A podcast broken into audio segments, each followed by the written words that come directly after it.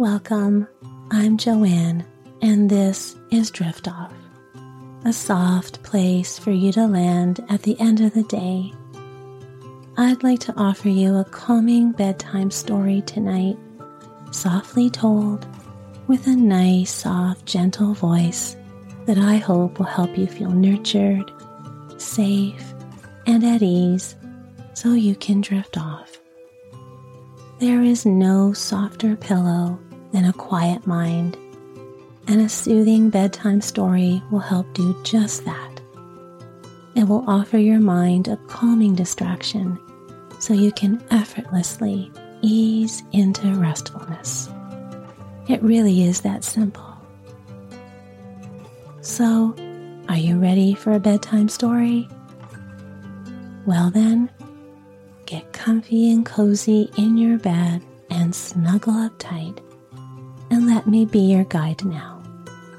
Sweet dreams, my friend, and good night.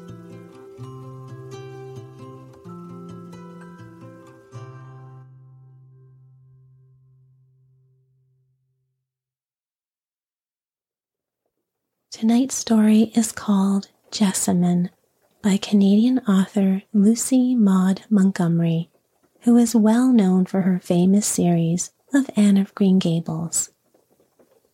This short little story is a bit different than my usual tales, but it's a very gentle read, and I really hope you enjoy it.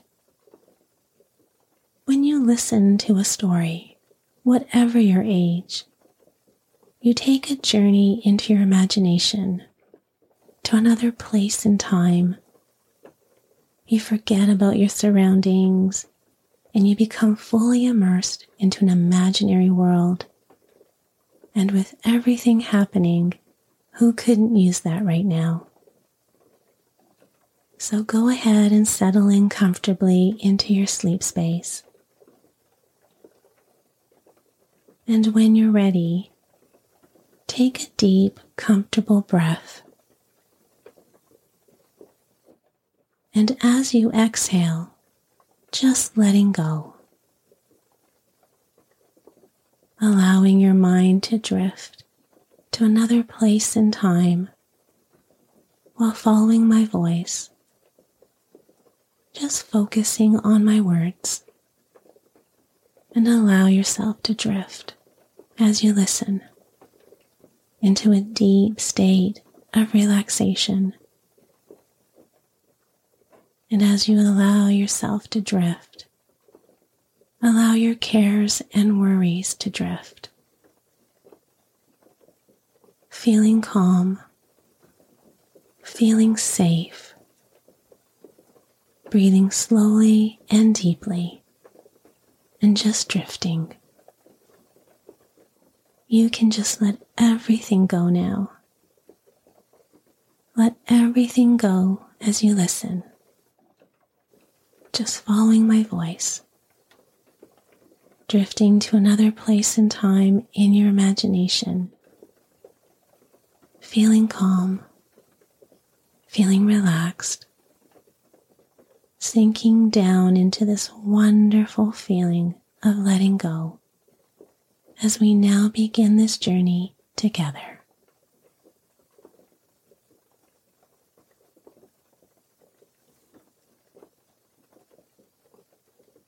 When the vegetable man knocked, Jessamine went to the door wearily.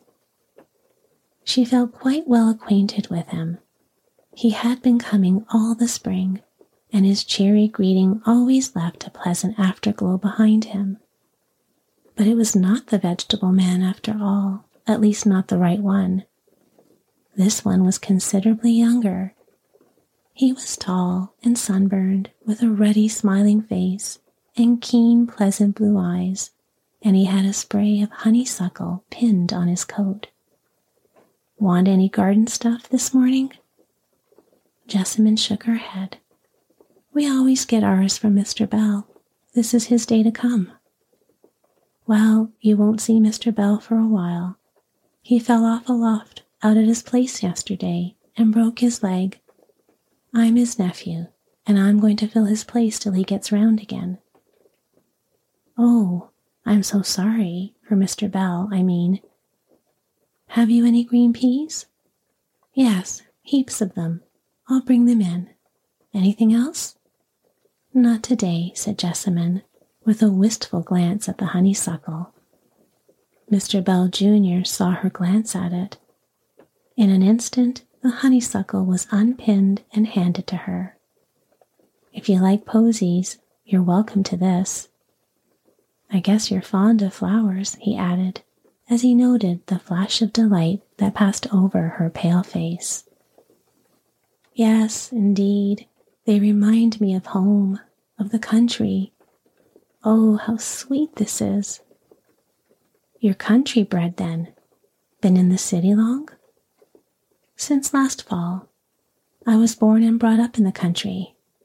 I wish I was back. I can't get over being homesick. This honeysuckle seems to bring it right back. We had honeysuckles around our porch at home. You don't like the city then? Oh, no. I sometimes feel as if I should smother here. I shall never feel at home here, I'm afraid. Where did you live before you came here? Up at Middleton. It was an old fashioned place, but pretty. Our house was covered with vines, and there were trees all about it, and great green fields beyond. But I don't know what makes me tell you this. I forgot I was talking to a stranger. Pretty little woman, Andrew Bell thought to himself as he drove away. She doesn't look happy, though. I suppose she's married some city chap and has to live in town. I guess it don't agree with her. Her eyes had a real hungry look in them over that honeysuckle. She seemed near about crying when she talked of the country. Jessamine felt more like crying than ever when she went back to her work. Her head ached and she was very tired. The tiny kitchen was hot and stifling. How she longed for the great, roomy kitchen in her old home, with its spotless floors and floods of sunshine streaming in through the maples outside. There was room to live and breathe there and from the door one looked out over green meadows under a glorious arch of pure blue sky away to the purple hills in the distance. Jessamine Stacy had always lived in the country. When her sister died and the old home had to go, Jessamine could only accept the shelter offered by her brother, John Stacy, who did business in the city. Of her stylish sister in law, Jessamine was absolutely in awe. At first, Mrs. John was by no means pleased at the necessity of taking a country sister into her family circle. But one day, when the servant girl took a tantrum and left, Mrs. John found it very convenient to have in the house a person who could step into Eliza's place as promptly and efficiently as Jessamine could. Indeed, she found it so convenient that Eliza never had a successor. Jessamine found herself in the position of maid of all work and kitchen drudge for board and clothes. She never complained, but she grew thinner and paler as the winter went by. She had worked as hard on the farm, but it was the close confinement and weary routine that took a toll on her. Mrs. John was demanding and pettish. Her brother John was absorbed in his business worries and had no time to waste on his sister. Now, when the summer had come, her homesickness was almost unbearable. The next day, Mr. Bell came and handed her a big bunch of sweetbrier roses. Here you are, he said heartily. I took the liberty to bring you these today, seeing you're so fond of posies. The country roads are pink with them now. Why don't you get your husband to bring you out for a drive some day? You'd be as welcome as a lark at my farm. I will when he comes along, but I haven't seen him yet. Mr. Bell gave a prolonged whistle. Excuse me. I thought you were Mrs. Something or other for sure. Aren't you mistress here? Oh, no. My brother's wife is the mistress here. I'm only Jessamine. She laughed again. She was holding the roses against her face, and her eyes sparkled over them roguishly. Andrew Bell looked at her admiringly. You're a country rose yourself, miss, and you ought to be blooming out in the fields instead of wilting in here. I wish I was. Thank you so much for the roses, Mr. Mr. Bell. Andrew Bell. That's my name. I live out at Pine Pastures. We're all bells out there. Can't throw a stone without hitting one. Glad you like the roses. After that, he brought Jessamine a bouquet every trip. Sometimes he brought a bunch of field daisies or golden buttercups. Other times, a green glory of spicy ferns or a cluster of old fashioned garden flowers. They keep life in me, Jessamine told him. They were great friends by this time. True, she knew little about him, but she felt instinctively that he was a gentleman and very kind hearted. One day when he came, Jessamine met him gleefully. No, nothing today. There's no dinner to cook. You don't say. Where are the folks? Gone on an excursion. They won't be back until tonight. They won't? Well, I'll tell you what to do. You get ready, and when I'm through my rounds, we'll go for a drive up the country. Oh, Mr. Bell, but won't it be too much bother for you? Well, I reckon not. You want an excursion as well as other folks, and you shall have it. Oh, thank you so much. Yes, I'll be ready. You don't know how much it means to me. Poor woman, thought Mr. Bell as he drove away. It's downright cruelty, that's what it is, to keep her penned up like that. You might as well coop up a lark in a hen house and expect it to thrive and sing. I'd like to give that brother of hers a piece of my mind. When he lifted her up to the high seat of his express wagon that afternoon, he said, Now, I want you to do something. Just shut your eyes and don't open them again until I tell you to. Jessamine laughed and obeyed. Finally, she heard him say, Look, Jessamine opened her eyes with a little cry. They were on a remote country road, cool and dim and quiet, in the very heart of the beech woods. Long banners of light fell across the gray boles. Along the roadsides grew sheets of feathery ferns. Above, the sky was gloriously blue. The air was sweet with the wild woodsy smell of the forest. Jessamine lifted and clasped her hands in rapture. Oh, how lovely! Do you know where we're going? said Mr. Bell delightedly. Out to my farm at Pine Pastures.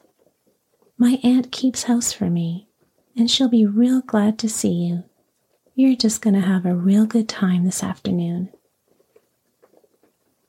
They had a delightful drive to begin with and presently Mr. Bell turned into a wide lane. This is Cloverside Farm. I'm proud of it, I'll admit. There isn't a finer place in the country. What do you think of it?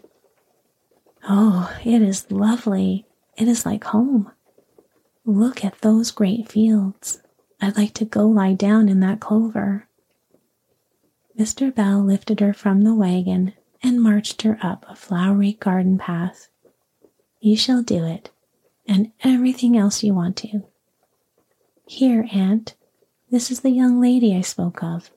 Make her at home while I tend to the horses.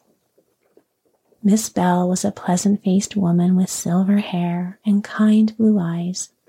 She took Jessamine's hand in a friendly fashion. Come in, dear. You're welcome as a June rose.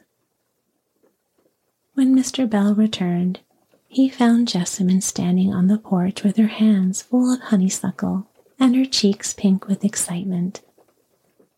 I declare you've got roses already, he exclaimed.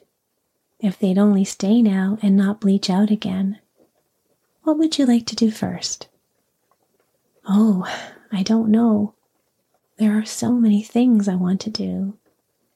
Those flowers in the garden are calling me, and I want to go down to that hollow and pick buttercups. And I want to stay right here and look at things. Mr. Bell laughed. Come with me to the pasture and see my Jersey calves. There's something worth seeing. Come, Aunt. This way, Miss Stacy. He led the way down the lane, the two women following together. Jessamine thought she must be in a pleasant dream. The whole afternoon was a feast of delight to her starved heart. When sunset came, she sat down, tired out but radiant, on the porch steps. Her hat had slipped back, and her hair was curling around her face. Her dark eyes were aglow. The roses still bloomed in her cheeks. Mr. Bell looked at her admiringly. If a man could only see that pretty sight every night, he thought.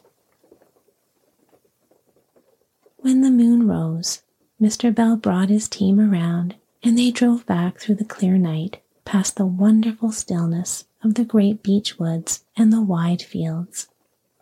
The farmer looked sideways at his companion. The little thing wants to be petted and looked after, he thought. She's just pining away for home and love. And why can't she have it? She's dying by inches in that hole back in town.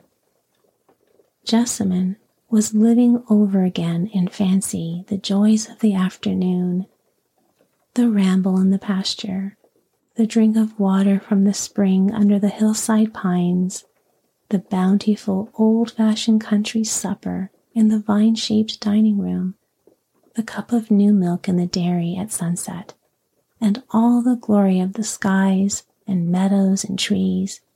How could she go back to her cage again? The next week, Mr. Bell Sr. resumed his visits, and the young farmer came no more to the side door of number 49. Jessamine missed him greatly. Mr. Bell Sr. never brought her clover or honeysuckle. But one day, his nephew suddenly reappeared. Jessamine opened the door for him, and her face lighted up, but Mr. Bell saw that she'd been crying. Did you think I had forgotten you? he asked. Not a bit of it. Harvest was on, and I couldn't get clear before. I've come to ask you when you intend to take another drive to Cloverside Farm. What have you been up to? You look as if you'd been working too hard. I I haven't felt very well. I'm glad you came today, Mr. Bell. Perhaps I shall not see you again. I wanted to say goodbye and thank you for all your kindness. Goodbye? Why? Where are you going? My brother went west a week ago, faltered Jessamine. She could not bring herself to tell the clear eyed farmer that John Stacy had failed and had been obliged to start for the West without saying goodbye to his creditors. His wife and I are going too next week. Oh, Jessamine, exclaimed Mr. Bell in despair. Don't go. You mustn't. I want you at Cloverside Farm. I came today on purpose to ask you. I love you, and I'll make you happy if you'll marry me. What do you say, Jessamine? Jessamine, by way of answer, sat down on the nearest chair and began to cry. Oh, don't, said the wooer in distress. I didn't want to make you feel bad. If you don't like the idea, I won't mention it again. Oh, it isn't that. But I. I thought nobody cared what became of me. You are so kind. I'm afraid I'd only be a bother to you. I'll risk that. You shall have a happy home, sweet girl. Will you come to it? Yes. It was very indistinct and faltering, but Mr. Bell heard it and considered it a most eloquent answer. Mrs. John fumed and sulked and chose to consider herself deceived and injured. But Mr. Bell was a resolute man, and a few days later he came for the last time to number 49 and took his bride away with him. As they drove through the beech woods, he put his arm tenderly around the shy, smiling little woman beside him and said, You'll never be sorry for this, my dear. And she never was. I hope you enjoyed this short little story. Perhaps you are very, very close now to drifting off to sleep. Or maybe you've already drifted off into the land of dreams. But if you're still following my voice, then you can imagine that wonderful feeling of drowsiness beginning to spread all through your body. That pleasant feeling of letting go. And it feels amazing to sink into this wonderful feeling as you continue to drift, sinking deeper and deeper into this wonderful sleep. And as you drift, letting go of everything, and just focus on my voice, feeling so good, deeper and deeper, so calm, so relaxed, comfortable, safe, peaceful, and tranquil. Enjoying this deep restorative rest as you continue to let go now and drift even deeper, feeling sleepier and sleepier and sleepier. And in a moment, I will count down from 10 all the way to 1. And at the count of 1, you can drift down even deeper, deeper than ever before. Each number I count helps you let go more and more, feeling sleepier and sleepier. 10, 9, 8, drifting into 7, drifting into 6, drifting into 5, drifting into 4 down to three, down to two, drifting all the way down to one. And into deep, restful sleep.